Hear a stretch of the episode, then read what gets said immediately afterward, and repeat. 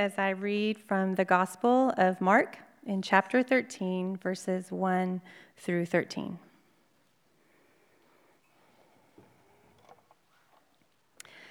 As he was going out of the temple, one of his disciples said to him, Teacher, behold what wonderful stones and what wonderful buildings. And Jesus said to him, Do you see these great buildings? Not one stone will be left upon another which will not be torn down.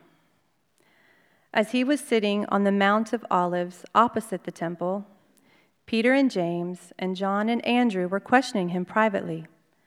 Tell us, when will these things be, and what will be the sign when all these things are going to be fulfilled?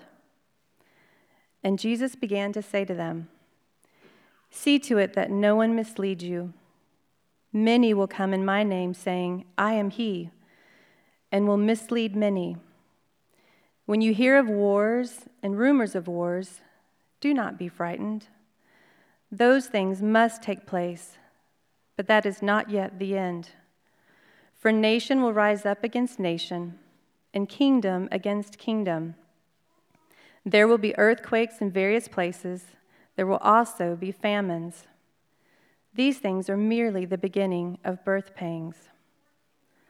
But be on your guard, for they will deliver you to the courts, and you will be flogged in the synagogues, and you will stand before governors and kings for my sake as a testimony to them. The gospel must first be preached to all the nations. When they arrest you and hand you over, do not worry beforehand about what you are to say, but say whatever is given you in that hour, for it is not you who speak, but it is the Holy Spirit. Brother will betray brother to death, and a father his child, and have them and children will rise up against parents and have them put to death.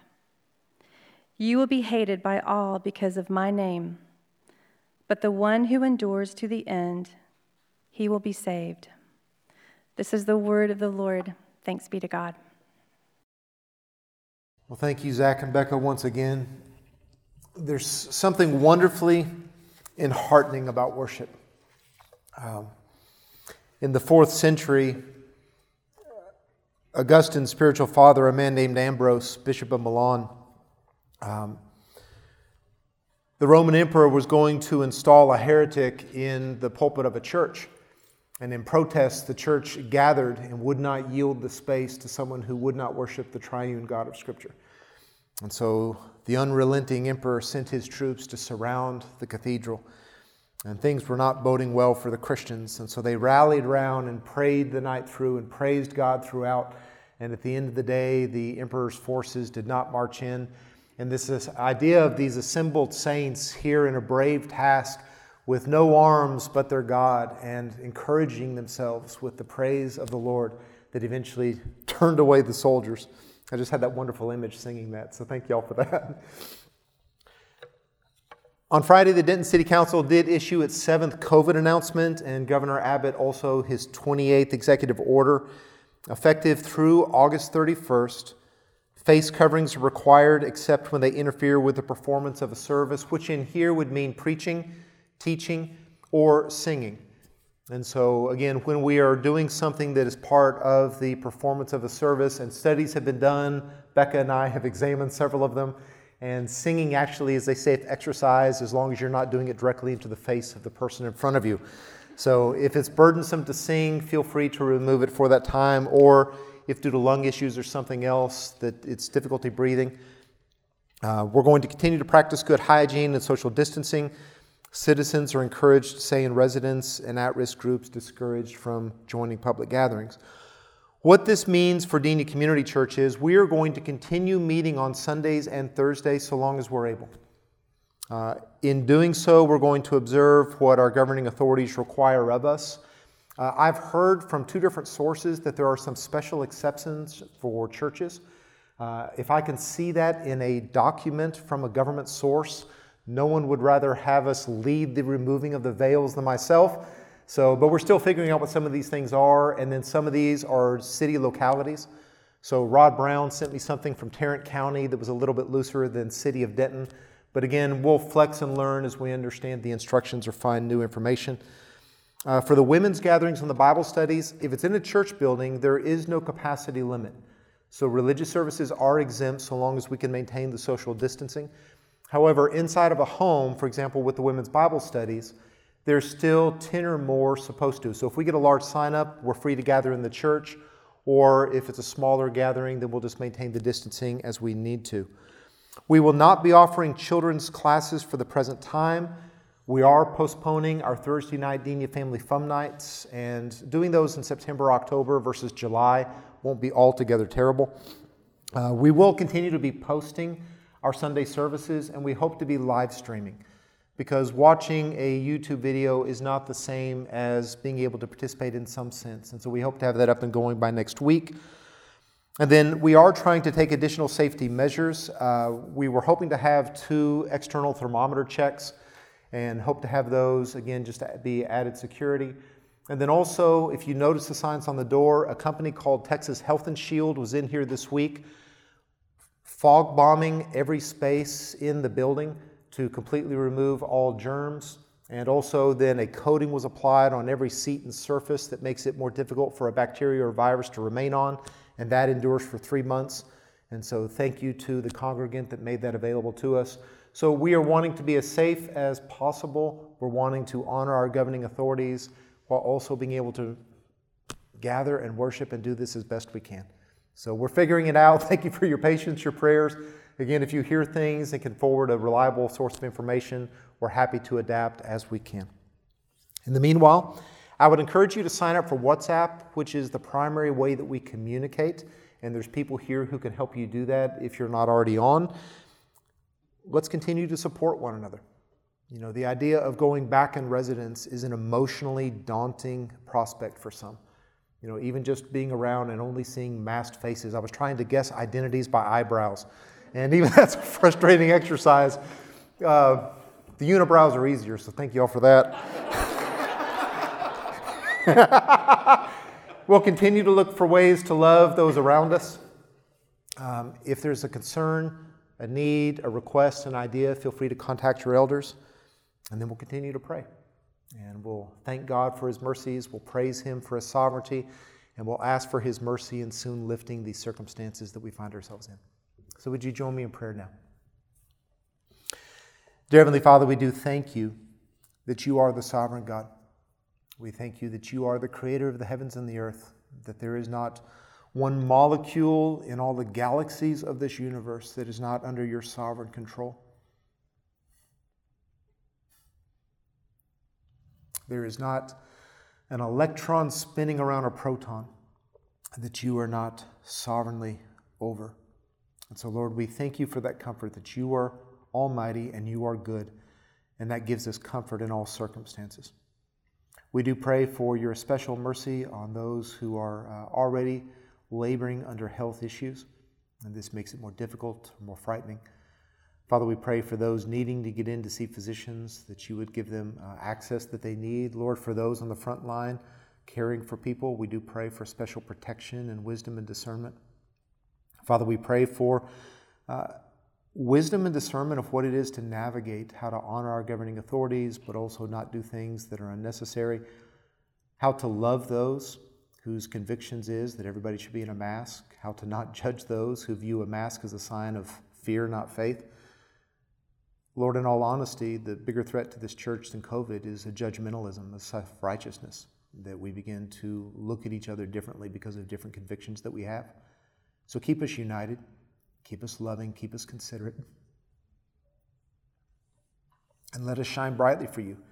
That as the days grow dark on numerous fronts, uh, we do pray that we would, like a city set on a hill, do good deeds so that people would see our good works and glorify our Father who is in heaven and come to know the Savior. So, Lord, we do lift up these things in our time to you this morning. In Jesus' name, amen. Well, as part of the new COVID 19 order, uh, by Wednesday, 11:59 p.m., every public and nonprofit institution has to have in place a health and safety policy. And the document goes into detail of this is the current crisis, this is the coming crises, and therefore here's what's required of you in light of where we are and where we appear to be going. And so we'll submit that and post that as required. But in Mark chapter 13, Jesus does something similar. He's going to describe the current and the coming crises and then give directions as to what our response should be that continues to this present day. And so I invite you to open your Bibles to the Gospel of Mark, where we are going to see in chapter 13 Christ's crisis plan for his disciples. Chapter 13 is known as the Olivet Discourse because it's given on the Mount of Olives. It's the longest teaching block in the Gospel of Mark. In Matthew, it actually contains two full chapters. So there's a massive amount of material here. We're going to be doing this in two weeks. The first 13 verses are going to be leading us up to the time when Jesus moves into a forward time. And in our text this morning, we're going to see the context of the crisis, then the characteristics of the crisis and then the conduct that Christ requires of us in the midst of the present and the coming crisis. The context of the crisis beginning in verse 1. As he was going out of the temple, one of his disciples said to him, Teacher, behold, what wonderful stones and what wonderful buildings. So Jesus had visited the temple on Sunday after the triumphal entry. Then he had cleansed the outer court of the Gentiles in the temple on Monday. And then on Tuesday, he had returned and he had been confronted by various groups of religious and political authorities, thwarting them all. Then he had identified the two foremost commandments. He had alluded to his divine lordship. How can David say to his Lord, The Lord said to my Lord? And then he warned against the vanity and the worldliness of the scribes, lifted up the model worshiper in the poor widow who gave what she possessed. And then now departing the temple, one of the disciples says, Look at those amazing stones. Look at these amazing buildings. And they were absolutely amazing. So Josephus, who was a Jewish historian who lived at the time, had visited the temple, said that some of the stones were 40 feet long, 18 feet wide, and 12 feet high. These things were enormous, they were massive. The, the area itself covered by the temple was 35 acres, which is approximately 12 football fields. It was likely the largest structure in the ancient world. And not only was it massive, it was glorious. Here's his description The outward face of the temple in its front lacked nothing that was, li- that was likely to surprise men's minds or their eyes, for it was covered all over with plates of gold of great weight. And at the first rising of the sun reflected back a very fiery splendor and made those who forced themselves to look upon it to turn their eyes away, just like they would the sun. So much of the surface was burnished with gold plating, and when the sun struck it, it was too brilliant to look at. But to, to strangers, the temple appeared when they were at a distance like a mountain covered with snow. For those parts which were not gilt with gold plate were exceedingly white. So from a distance, it looked like a snow capped mountain peak. And then as you came closer, the gold came to the fore and the reflection of the sun. This was brilliant. This was glorious. This was massive. This was, without question, the largest temple in the ancient world and very likely the largest structure in the ancient world. And the disciple, maybe one of the fishermen from a small fishing village, said, These are amazing. But Jesus, being God, does not see as man sees. He looks not at the exterior, but at the interior. And he looks not at the present, but at the future. And so he says, Do you see these great buildings? Not one stone will be left upon another which will not be torn down. Now, this would have been inconceivable. One, because who could have disassembled, who could have devastated, demolished such a structure? And why would God allow this? Surely God would never permit this to happen, which is a caution to us because whenever we say, surely God would not, we're reminded that God is holy enough and just enough to do some staggering things. Surely God wouldn't destroy the temple, except he did three times. Surely God wouldn't allow Israel to be taken captive, but it was multiple times. Surely God wouldn't uh, evict the Hebrews from the Holy Land, but he did. Surely God wouldn't scatter the languages and the nations at Babel, but he did. Surely God wouldn't flood the whole earth, but he did. Surely God wouldn't evict Adam and Eve for just one sin, but he did. Surely God wouldn't sentence sinners to hell just for not being perfect, but he does. And God is holier than we can imagine. And God has a long track record of dealing with unrighteousness. And there comes a time with no matter how glorious the temple, what God cares about is what's going on inside. And so we look at look at that staggering courthouse, but God says is justice being done inside. Look at that amazing Capitol building, but are righteous laws being passed. Look at that beautiful university and school building, but what's being taught inside. Look at that megachurch. Look at that cathedral. But is the gospel being taught? But is God's word being exalted? And so Jesus reminds us that God sees not as we sees, and God does judge sinful, unrighteous institutions, and no nation or institution is above that. Surely America would never fail and falter, but Greece and Rome and Babylon and Israel and countless others have before. The reality is there is no institution, there is no nation, there is no person, David or Solomon or anyone, that can thumb their nose at God and God not come down and judge it. And so Jesus warns them yes, the stones are big. Yes, the temple's glorious. But you've just seen the wickedness and the corruption within. You've just seen the state of the religious authorities. And what I'm telling you is it's all coming down. And it did so 37 years later. When in 66 AD, the Israelis rebelled against the Romans and then, in conquering the rebellious city, Titus the general came in and burned the city to the ground and took the stones apart from one another, so that now all that's left is the portion of the western wall known as the Wailing Wall. So, Jesus does know the future, and Jesus did know that judgment was coming, and Jesus warned them don't be impressed, be concerned, because our God is a holy God. Uh, God says three times in the Old Testament, I am about to do such a thing as will make their ears tingle. and God is free to do that because He is God. And so now, in this context, they leave the temple, they cross the Kidron Valley, and they go to the Mount of Olives where Jesus picks up a private conversation with his first four disciples. Verses 3 and 4. As he was sitting on the Mount of Olives opposite the temple, Peter and James and John and Andrew were questioning him privately. Tell us, when will these things be? And what will be the sign when all these things are going to be fulfilled? So the smaller group of these four fishermen, these two pairs of brothers from Capernaum, who were there from the very beginning of Jesus' Galilean public ministry, ask him two questions When and how will we know? Now, the first question Jesus doesn't answer then or ever. So it's interesting. The last question we have from the apostles in the book of Acts before Jesus' ascension is is it now that you're coming in your kingdom? And so when they had one last shot, tell us when. And Jesus said, It's not for you to know days or seasons or times, but you'll be filled with the Holy Spirit and you will be my witnesses in Jerusalem, Judea, Samaria, to the outermost parts of the earth. Don't worry about when I'm coming back. You be about the Father's business when I come. Worry about being faithful. Don't worry about when I'm coming back. The second question what is the significant sign that will make it clear to everyone that the end time is approaching? Well, he's going to address that in verse 14 and beyond. And so we're going to see the abomination of desolation and a tribulation period and the coming of the Son of Man, and we'll get all that next week. But in between, we're going to get what is going to be happening before those final days. We're going to be getting the circumstances that are going to endure between the time of Christ's first coming and his second. What is life going to be like that aren't signs? Because these are false positives, so to speak.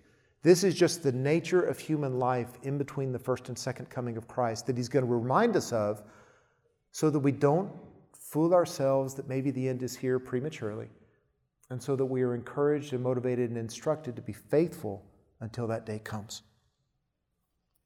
So we're going to read through verses 5 through 13 again, and then we're going to go through it in two ways. First, looking at the characteristics of this crisis, and then unpacking our responses to it. So Jesus says, beginning in verse 5 See to it that no one misleads you.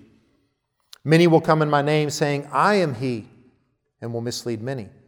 When you hear of wars and rumors of wars, do not be frightened. These things must take place, but that is not yet the end. For nation will rise up against nation and kingdom against kingdom, and there will be earthquakes in various places. There will also be famines, but these things are merely the beginning of birth pangs. But be on your guard, for they will deliver you to the courts, and you will be flogged in the synagogues, and you will stand before governors and kings for my sake as a testimony to them. And the gospel must first be preached to all the nations. And when they arrest you and hand you over, do not worry beforehand what you are to say, but whatever is given to you in that hour, for it is not you who speak, but the Holy Spirit. Brother will betray brother to death, and a father his child, and children will rise up against parents and have them put to death. You will be hated by all because of my name, but the one who endures to the end, he will be saved. So, the first characteristic we see of this present age, because we're still living in it, is religious deceivers. Jesus says, See to it that no one misleads you. Many will come in my name, saying, I am he the Messiah, and will mislead many. He's going to say later in the chapter if anyone says to you, Behold, here is the Christ, behold, he's there, don't believe him. For false Christ and false prophets will arise and will show signs and wonders in order to lead astray, if possible, the elect. So, the first thing we're cautioned to be aware of is there are going to be false messiahs, and there's over 50 that have appeared. Uh, even in our own backyard in Waco, David Koresh, not that long ago, was there as a self proclaimed Messiah gathering people in the Mount Zion temple or Mount Carmel. The Bible talks about false prophets, false apostles, false teachers, false disciples. There's going to be tares among the wheat. There's going to be people attempting to mislead. And one of the characteristics of the age is there are those who are going to try to mislead, if possible, even God's children. The encouragement is that Jesus' sheep hear his voice and they will not follow another. But the caution to us is there are going to be false teachers. There are going to be false prophets. There are going to be false messiahs. Don't be surprised, but do be aware and careful. Secondly, violent conflicts. When you hear of wars and rumors of wars, don't be frightened. These things must take place. But that is not yet the end, for nation will rise up against nation and kingdom against kingdom.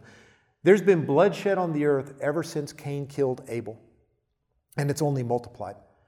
Uh, one of my favorite movies is called The Lion in Winter, and Katharine Hepburn, in her Academy Award winning role, gives a famous monologue where she's talking to her sons. And one of the boys draws a knife out to kill another son who wants to be king. And he says, He's got a knife. She goes, We all have knives. We're barbarians in how plain we make it. It's 1183, and we carry wars within us like syphilis. Dead bodies rotting outside because dead bodies are, are uh, rotting inside. We are the origins of war. We are the origins of violence. And that's true. You see in infancy babes starting to strike out at mom, and then when they get siblings, they love to pick on the little one. And then it continues to grow and grow until teenage years when it gets bolder and more public. And then we master it as adults. And the reality is there's always been violence and there always will be violence. So in New York City, if you've ever gone to the United Nations, as you walk across the street, there's what's called the Isaiah Wall. Because there's the quote of Isaiah 2 4 They shall beat their swords into plowshares and their spears into pruning hooks. Nation shall not lift up sword against nation, and neither shall they study war anymore. And that day's coming, but not yet. And so when you hear of wars and rumors of war, that's not the time to wonder is Messiah coming now? Because this side of his return, there's always going to be violence, unfortunately. Thirdly, there's going to be natural disasters, earthquakes in various places, famines. So, already in 2020, we've had earthquakes, famines, volcano eruptions in the Philippines, brush fires in the Australian outback, floods in Dubai and Indonesia, locust plagues in Africa, pandemics around the world, and we're not even into the second half of the year and the, and the globe is covered in natural disasters. Uh, I've led a pretty sheltered life, but I was trying to think, Dad. I remember walking out into the eye of a hurricane in Louisiana. I remember being in a flood. I remember sitting on our porch in Nebraska and watching the tornadoes move down the way. Uh, we've also had insects of various kind. We've had plagues. We've had fires. We've had floods. Natural disasters are part and parcel, unfortunately, of this fallen world the birth plane, so to speak, until the new world comes, the new earth. Another characteristic in verse 9, but be on your guard. For they will deliver you to the courts, and you will be flogged in the synagogues, and you will stand before governors and kings for my sake as a testimony to them. Christ was persecuted. His disciples were persecuted in the book of Acts. The Jews persecuted the early church before the Romans began persecuting the church, and there has always been persecution against Christians throughout history, and never more so than today numerically. According to an organization called Open Door World Watch List that was formed by uh, Brother Andrew, who does uh, the smuggling of Bibles, there are currently 260 million Christians living in areas where there are high levels of religious persecution against Christians. So far in 2020, there have been 2,983 Christians killed for their faith. There have been 90, 9,488 churches and other Christian buildings attacked and burned. There were 3,711 believers arrested, detained, or imprisoned without trial that we know of, and we're six months into the year. Persecution has always gone on against the church. If Christians chose to play the victim card, we've got a really strong one, and we have for all of our history. But that also is just part and parcel of being a follower of Christ before his return. Another one is treachery and betrayal. The brother will betray brother to death, and a father his child, and children will rise up against parents and have them put to death. We can expect rejection by the world. Jesus says, You will be hated all because of my name. It says that the Son came and taught that the world's deeds were wicked. Therefore, the world hated the Son, and the world's going to hate the Son's followers because we speak truth. We believe in absolute right and wrong. We say that there's only one God. We say things that are unpopular and challenging, and the world hates that. And so the world has always rejected that. And people have always been able to be treacherously betraying those who adhered to that. And so, what are some of the implications of these characteristics of the age between the first and second coming of Christ? First, deceit, violence, disasters, persecution, treachery, and rejection will persist until Christ returns. Uh, my wife sometimes will look at the paper and say, you know, I see all these terrible things happening, and every day the newspaper gets more depressing to read. But then I remind myself is it's going to be like this, and it's going to get worse before it gets better. This is the nature of the times in which we live. And so it shouldn't shock us or daunt us. This is just the nature of the human condition until Christ comes back. Which reminds us again that our hope is not in this world, but the world to come ultimately we're not going to be able to get enough Supreme Court justices or the right political party or the right president or the right education system or the right curriculum or the right economy or the right anything that is going to bring paradise on earth. Our hope is not in this world, but the world to come, because in this world we're all sinners, and sinners mess up any institution you put us in. It doesn't matter how nice of a car you put me in, I'm going to wreck it, because that's what sinners do. And so our hope is not in this world, but in the world to come. Thirdly, that Christians are not exempt from the suffering of this world. America isn't Goshen. that the plagues happen out there, but not in the Bible Belt. we don't get to form a village and flee it. We don't get to form communes. We don't get to flee to the hills and form a little community we're going to be involved in this. We're not exempt from this. We're part and parcel of all this terrible stuff that's going around, partly so that we can glorify and serve God with our suffering. So, right now, those of you who know uh, Nan Anderson, please pray for her. Nan is uh, in her final days, likely, and she is showing us how to end well after having lived well. So pray for Nan, pray for John, but a beautiful saint is going home beautifully. Uh, Papa Mel has already slipped out, but Mel was married to Patty for 70? 70 years and three months, says Mel's biographer. I'm buying that number. Uh, and Patty, towards the end of days, you know, Patty was always frail. Mel's still, he can out wrestle anybody here. But Patty was frail, and then her back began to stoop, and her bones began to break, and then her memory began to fade. And uh, towards the end, Patty would just hum hymns. The last thing to go in her memory was her hymns. And uh, I was there when Patty passed. The last words I heard her say was, I love you, Daddy Mel. and Mel showed us what it was to take care of a bride to the end and, and to love his wife, even when others were saying, Mel, this is too much for you. You need to put her where you can get some extra help. And Mel never would let anyone else take care of his Patty. And Mel and Patty showed us how to go through difficult challenges well. And, and that's part of our job, is to model for the world what it means to labor under chronic health conditions or economic trials or family conflict. That's part of our witness. That's part of our testimony. That's part of what gives us credibility to speak into the sorrows of others. That as we're comforted, we can offer that same comfort. Uh, Dietrich Bonhoeffer, who was a German leader of the underground church, came to America as the persecution was rising. But then he wrote Reinhold Niebuhr, another theologian. He said, after a couple of months, I made a mistake in ever coming to America because if I do not suffer with my people during this great trial, I will have nothing to say to them after the trial. And he went back to Germany, and he was. He was arrested. He spent three years in uh, different concentration places. And then on April 9th, 1945, he was hung and his parents heard about his death on a BBC broadcast. But he knew I need to be there with them. Just like Father Damien moved in with the lepers colony in Molokai in Hawaii and contracted leprosy.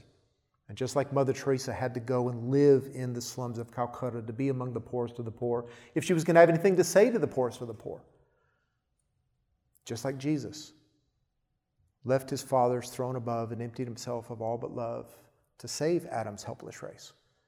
And so we have been left here to suffer with the world for the sake of the world so that we can hopefully show the world the hope that we have in a Savior that will lead them to make him his Savior as well, their Savior as well. So there's a purpose for this. We have a role in this, which reminds us that our goal is to pursue faithfulness and not, as David mentioned last week, the American idols of security, comfort, or freedom. We're reminded regularly that those things don't last, that there's no guarantee of those things. Our job is to be faithful. Our job is to be about our Father's business. We wait for the joys to come, but in the meanwhile, we're faithful with what God has us to do. So, what does that look like?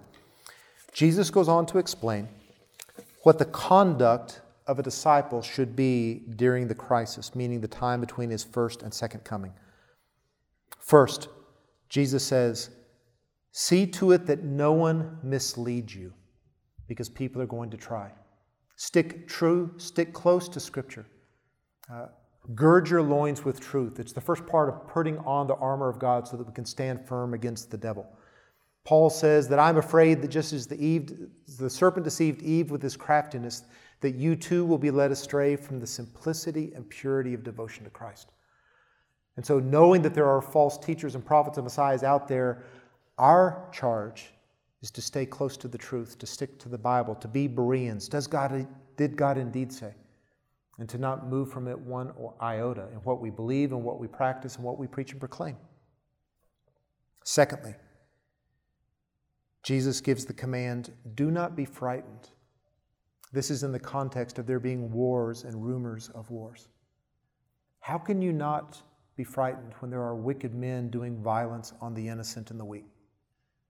because we know that God is sovereign and we know where our hope ultimately lies.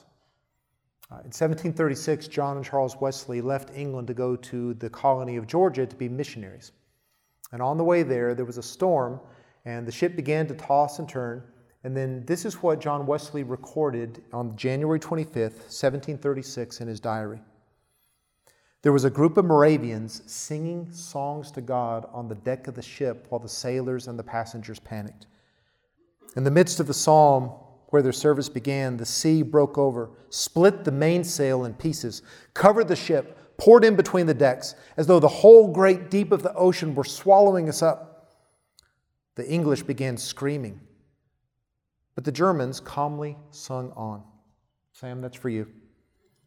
I asked one of them afterwards, Were you not afraid? And the man said, I thank God, no.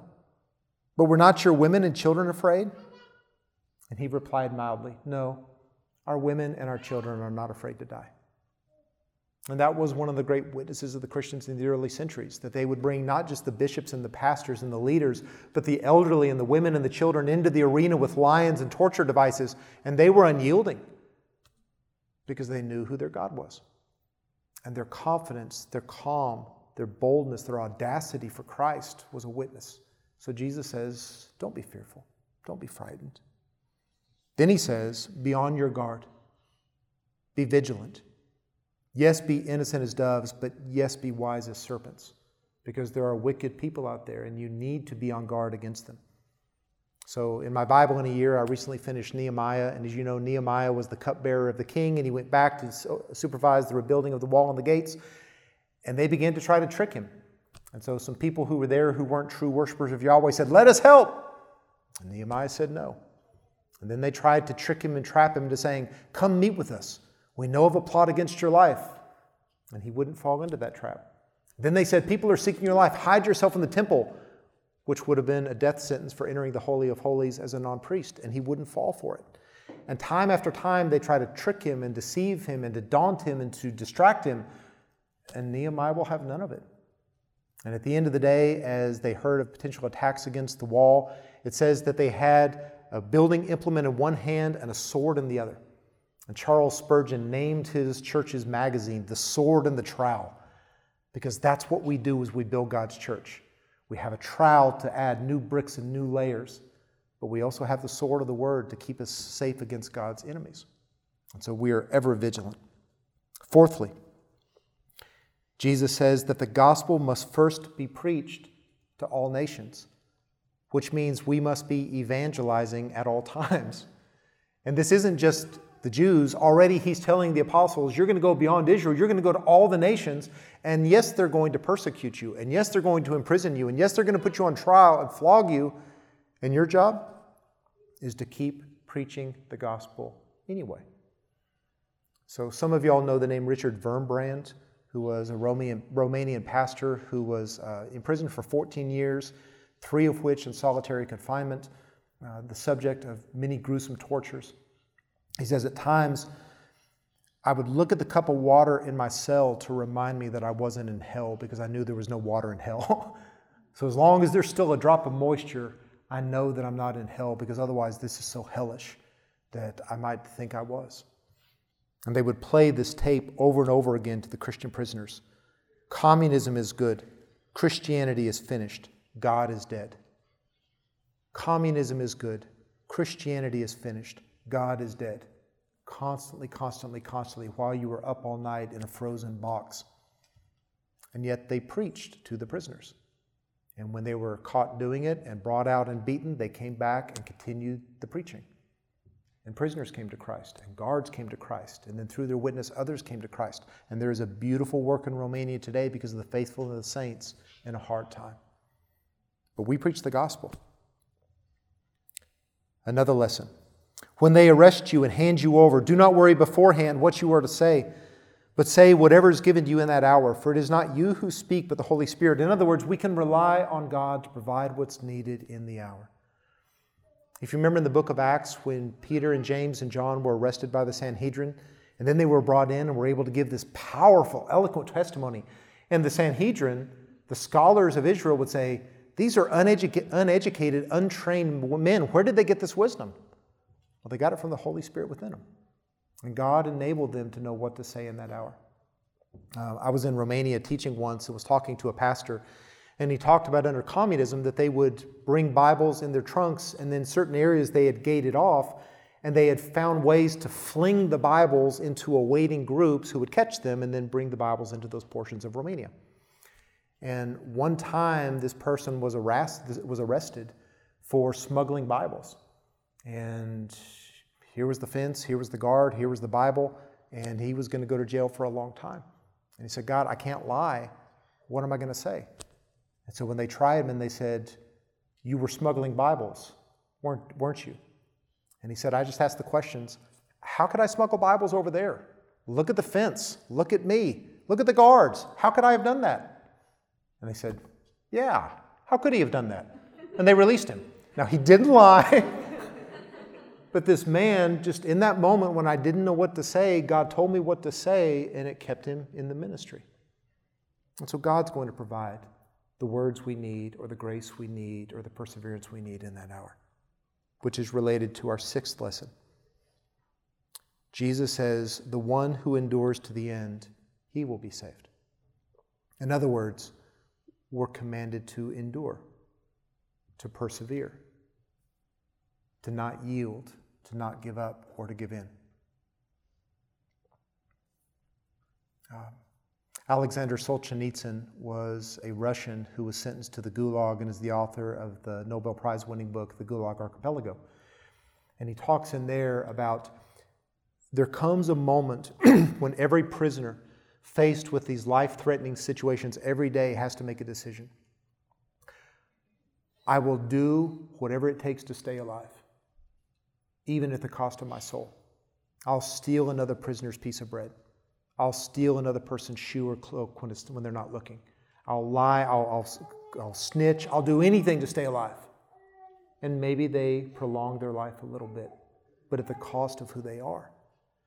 But he said the better decision it's in a chapter called Rise, is to say, I will not compromise my soul, and it doesn't matter what they do to my body. And then he says, You are rising. now you're beginning to grow. Now you're beginning to experience the growth that can occur in hard circumstances because I will not give up my soul to prolong or to protect my body. Augustine, in the context of the Vandals, the German tribes taking over Rome, said, do what they will to your body, they can't touch your soul. And the worst that they can do to your body just sends your soul home faster. So don't relent, don't give in. Uh, the saying of the Texas Rangers was, maybe still is, you can't stop a good man in the right that keeps it coming. And that's right. You can't stop a good man in a right cause that keeps it coming, that won't quit. Winston Churchill put it this way in a speech in 1941 Surely, what we've learned in this period of war is this lesson never give in. Never give in. Never, never, never, never. In nothing great or small, large or petty, never give in except on convictions of honor or good sense. Never yield to force. Never yield to the apparently overwhelming might of the enemy. Endure. We want deliverance, maybe we would be able to accept a quick martyrdom, but most times what's called for is endurance. You persevere by God's grace. And we do this finally because we prioritize Christ over our life, our family, and this world. Uh, everyone here has made sacrifices for something that they valued highly. Uh, maybe it was athletics, and you were willing to abuse your body and to suffer injury and to go through all kinds of hardships because you wanted to excel on the athletic field. Now, others have made great sacrifices academically or professionally or in other areas because I valued that and that was worth the sacrifice. And what the Bible calls us to, what the gospel calls us to, is prioritize Christ so that he's worth the hatred of the world and the betrayal of families and the persecution of governing authorities because Christ is worth it. And that's what we're called to. So here is Christ's crisis plan for his disciples. The context is God's judgment on Israel and the destruction of the temple, which then led the way to the establishment of the church and the expansion of the church as his disciples go out and preach the gospel to all the nations. And the characteristics of this crisis. What can we expect in this life? What are the false positives that we shouldn't be overly alarmed about? religious deceivers, violent conflicts, natural disasters, persecution, treachery, betrayal, rejection. That's just what it is to live in between the first and second coming of Christ. We should expect it. How do we respond to it? Or, I'm sorry, what are some of the implications of this? That's just part of this world. It reminds us that our hope is not in this world, but the world to come. That we are not exempt from Christians eh, from suffering, because the reality is we all have a prosperity gospel we all assume that if I'm a good Christian, God will give me a spouse, give me a good marriage, give me children, give me healthy children, give me a good job, give me a home, give me a reasonable amount of comfort, security, and freedom. We just expect that. And we know that because of how we respond when they're taken away from us. But we're not promised those things. We glorify and serve God with our suffering. And our focus is on pursuing faithfulness, not security, comfort, and freedom. And what this looks like, the imperatives in this passage are stick to Scripture, stay true to the truth, be brave, be courageous. Uh, I was talking to someone this week about just the world we live in and the censorship and the shaming and the virtue, virtue signaling, all of which is going to get much, much worse. And I said, Christians are going to have to be bolder and Christians are going to have to be braver. And we're just, we're not going to be hateful. We're not going to be obnoxious. We're not going to be ungodly. But we're not going to be sheep.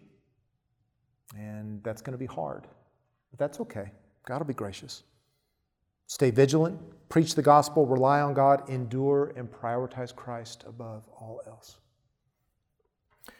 So this week I finished listening to a audio book called The Splendid and the Vile which is a biography of Winston Churchill's first year as prime minister, which also coincided with the bombing of uh, London and the first main year of the war.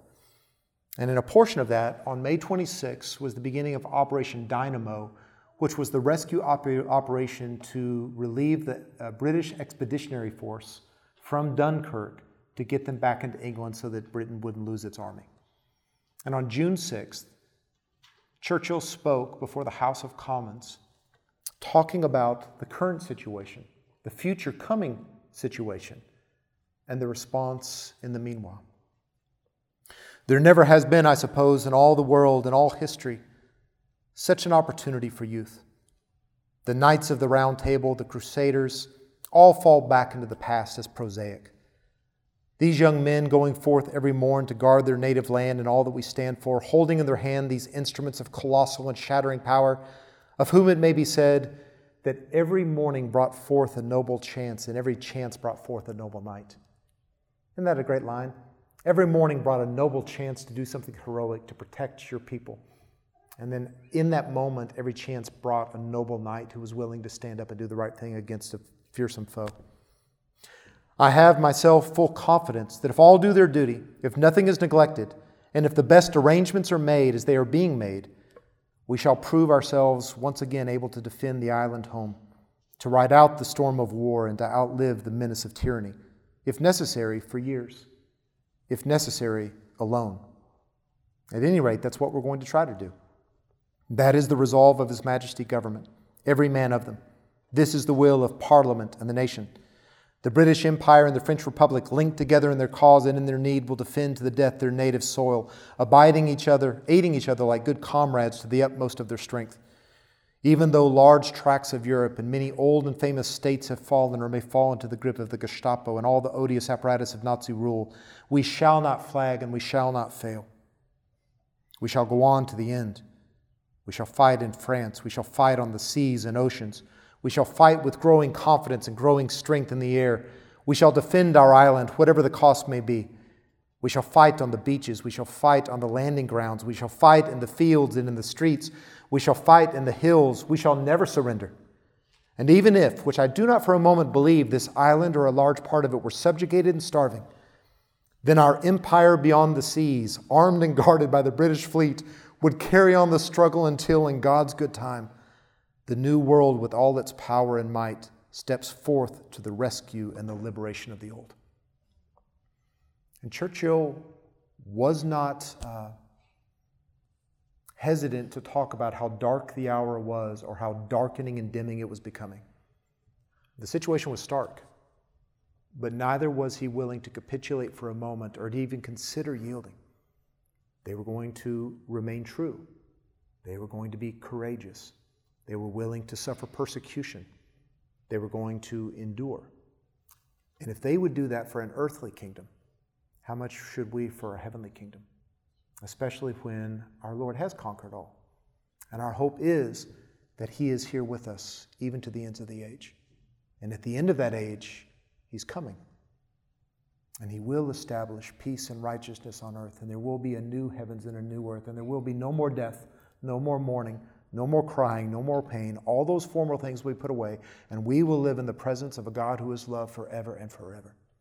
So that's our hope. And in the meanwhile, let's be faithful. Would you pray with me? Father, we thank you for the model of our Lord who not merely preached this, but lived it. because just three days after this, he was going to allow himself to be arrested, allow himself to be mocked and beaten and scourged, and then allow himself to be crucified, would die, but then rose victorious. And now, as our risen Lord gives us these commands to persevere, to be faithful, to not be alarmed, but to be vigilant. So, Lord, would you grant us the grace to do this until the day that he comes, and may he come back quickly. Maranatha. And we ask this in his name. Amen.